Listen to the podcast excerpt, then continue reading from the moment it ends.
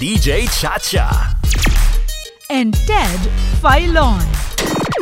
Sa Radyo 5. 92.3 News FM. Noong pong Huwebes, May 27, atin pong isinahimpapawid ang unang bahagi po ng Bayad ni Juan 3. Tungkol nga sa panukalang Bayanihan 3 na nakalusot na sa ikalawang pagbasa sa Kongreso. Ito po ay ang paglalaan ng aabot sa halagang 401 bilyong pesos na halaga ng salapi para sa pagpopondo sa iba't ibang programa ng pamahalaan para nga sa iba't ibang sektor ngayon pong patuloy ang ating laban kontra sa pandemyang ito. Naglatag tayo ng dalawang katanungan. Una, saan kukunin po ang pera para sa panukalang ito? At pangalawa, paano ang implementasyon nito? Sa unang tanong, ito po'y ating naipaliwanag noong pong May 27. Posibleng pagkukunan po ng pera ay ang mga bagong buwis, buwis mula sa Philippine Offshore Gaming Operators o POGO, maging sa isabong o online cockfighting, dagdag na remittance mula sa mga government-owned and controlled corporations o GOCCs, mga pondo ng pamahalaan na hindi pa daw nagagamit, at tulong mula sa Bangko Sentral ng Pilipinas. Ngunit papaano nga kung hindi makadeliver ng pondo ang mga nabanggit na sources or possible sources? Magkapareho po ang tugon ni Secretary Wendell Avisado ng DBM at Congressman Rufus Rodriguez nung sila'y aming makapanayam sa programang ito. Sakaling maging ganap pong batas ang Bayanihan 3 at ito'y hindi mapoponduhan, magiging tulad lamang daw ito ng ilang pang mga batas na tinaguriang unfunded law. Nabanggit po natin noong pong part 1 ang nakababahalang sitwasyon kung sakasakali pong uutang na naman ang pamahalaan para ponduhan ang Bayanihan 3. Hindi ko na po babalikan pa ang usapin na iyon. Pero atin pong ipagbakasakali na mapoponduhan nga ang Bayanihan 3 sa alinmang pamamaraan na akin pong binanggit. Ang tanong kaya ay, papaano ang implementasyon nito?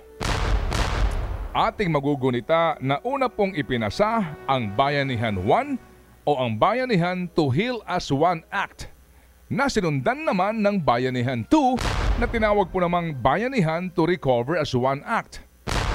Sa Bayanihan 1, nangyari pong pamamahagi ng SAP, remember? O Social Amelioration Program Fund. Huwag na po nating balikan pa ang kwento kung paano ang naging magulong distribution po ng pera. Mula sa 200 bilyong piso na ipinamahagi sa 18 milyong beneficiaries na hindi mo naman klaro kung talaga bang sino ang mga kwalipik- kwalipikadong recipients.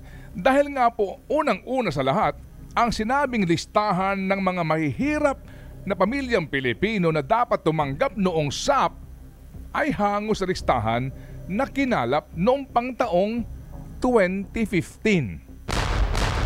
Ito po ay sinundan naman ng Bayanihan 2 na ipinasa noong pong September 2020 at may bisa lamang hanggang December 19, 2020. Ngunit kinailangan pong i-extend hanggang June 30, 2021. Bakit? Sapagkat hindi po naman daw tuluyang nagasta ang pera. Meaning, the funds were not disbursed accordingly.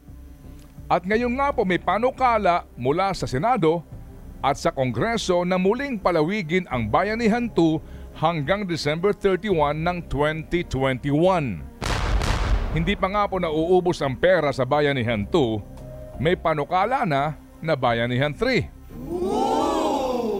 Sa mga nagdaang pong pagdinig sa Senado, lumantad ang katotohanan na malaking halaga ng pera sa Bayanihan 2 ang hindi pa nagagasta.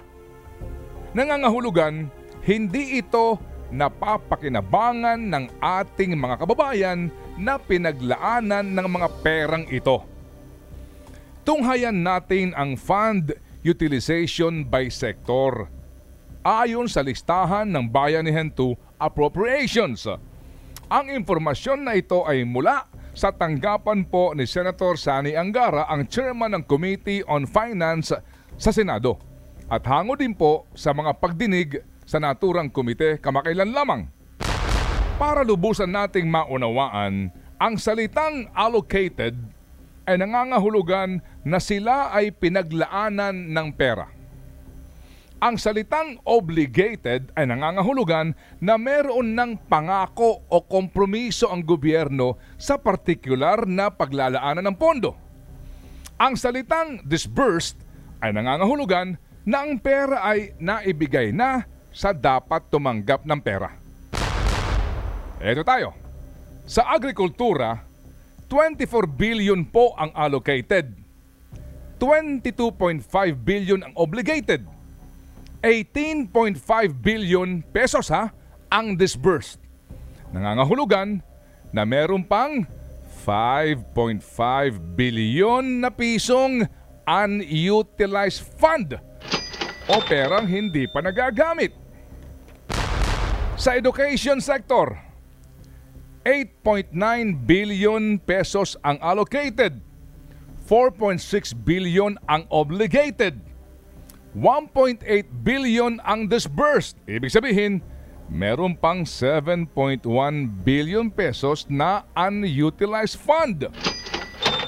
Ito, sa transport sector, 9.5 billion ang allocated, 9.5 billion piso ang obligated, 2.1 billion ang disbursed.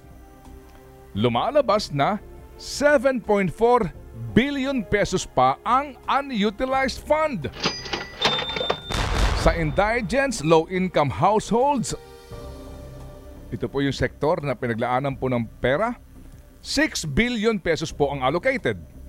4.7 billion piso ang obligated, 4.6 billion ang disbursed. Meron pang 1.4 billion na unutilized.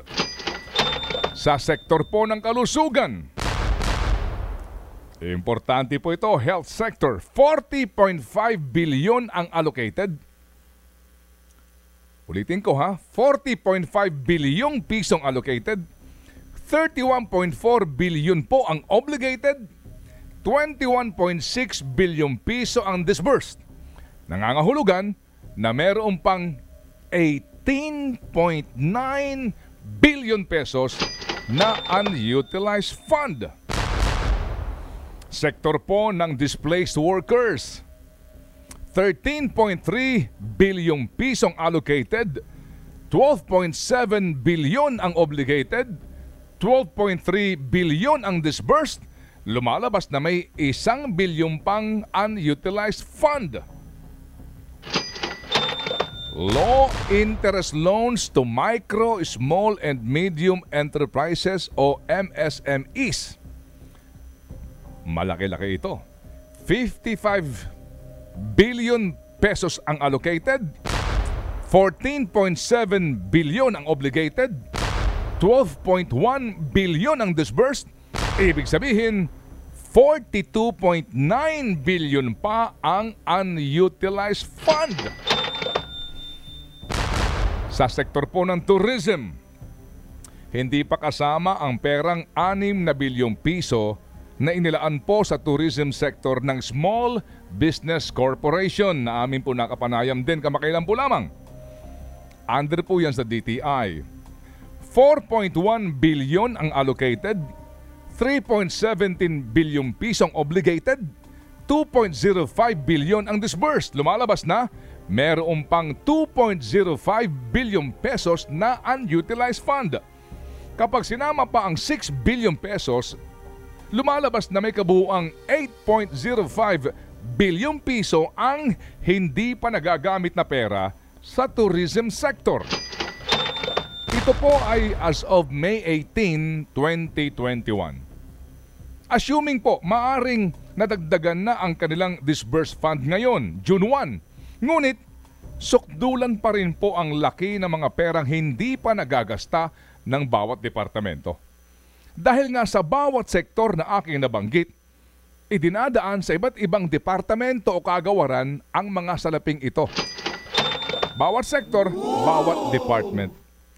7.5, 7.4 bilyong pisong unutilized fund para sa transport sector? Eh bakit po patuloy na umiiyak ang mga drivers at mga konduktor ng mga public utility vehicles sa kawalan po ng hanap buhay? Eh bakit patuloy po nagmamalimos ang ilang mga jeepney driver? Bakit po patuloy silang humihingi ng saklolo? Lumalabas po bang may kabagalan ang DOTR sa pagpapatupad ng kanilang service contracting program? Hmm. Res ipsa locator. 18.9 bilyong piso unutilized fund para sa health sector. 18.9 billion pesos. DOH. Eh bakit matumal pa rin ang hiring ng ating mga manggagawa sa mga public health institutions?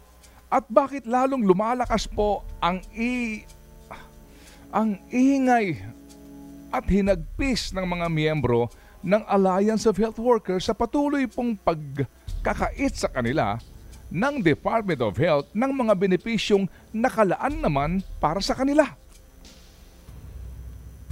Hindi ko na isa-isahin po lahat ng departamento sa kanilang unutilized fund. But remember that 34.14% ng 2020 national budget ay inutang ng pamahalaan. Ang pondong inilaan po sa Bayanihan 2 ay hango sa realigned budget ng 2020. Ibig sabihin, may iba't ibang gastusin po ang pamahalaan sa 2020 na pinagkunan po naman ng pera para ilaan sa mga programa ng Bayanihan 2. Ang mga negosyante ay karaniwang po nagsasabi na ang malalaking halaga ng pera na nakatenga lamang o hindi ginagamit ay may kaukulang cost of money. Nangangahulugan na nasasayang ang potensyal na kita ng salaping hindi nagagamit. Ang malalaking unutilized fund ng iba't ibang departamento na aking binanggit ay nangangahulugan din ng pagkakait ng karampatang benepisyo sa mga sektor na dapat sanay napaglaanan at nakinabang na sa pera ng bayan. Ngayon po pinag-uusapan ng Bayanihan 3 na hindi pa nga alam kung paano po pondohan, hindi ba't marapat lamang na busisiin at alamin natin ng tuluyan ang kakayahan ng mga tao na nagpapatakbo ng mga departamentong paglalaanan pa rin ng bilyon-bilyong pisong pondo para sa iba't ibang mga programang tutugon na naman daw sa ating laban sa pandemyang ito. Hindi po ba't kailangan humuna kaya ng masinsinang accounting sa lahat ng aspeto ng ginagawang pagpapatupad ng bayanihan, bayanihan 1 and 2. Accounting sa kanila pong gawi at kanilang paggasta. Lagi nating tatandaan na ang perang inilaan sa bayanihan 1 at 2 ay pera nating lahat. Ito man ay galing sa buwis o perang inutang na ikaw at ako ang siya rin lang ding magbabayad. If Congress will pass Bayanihan 3 and assuming by God's grace that it will be funded not by incurring more debts but by government revenues, we have to remember that these are the same people who will manage these funds.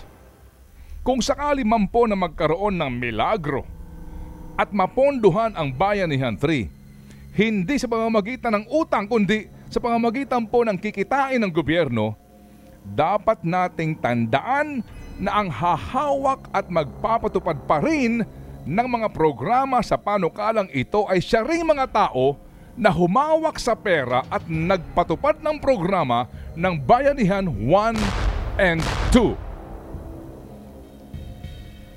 Eh kung sila pa rin,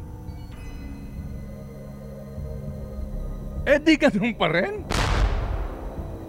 Think about it.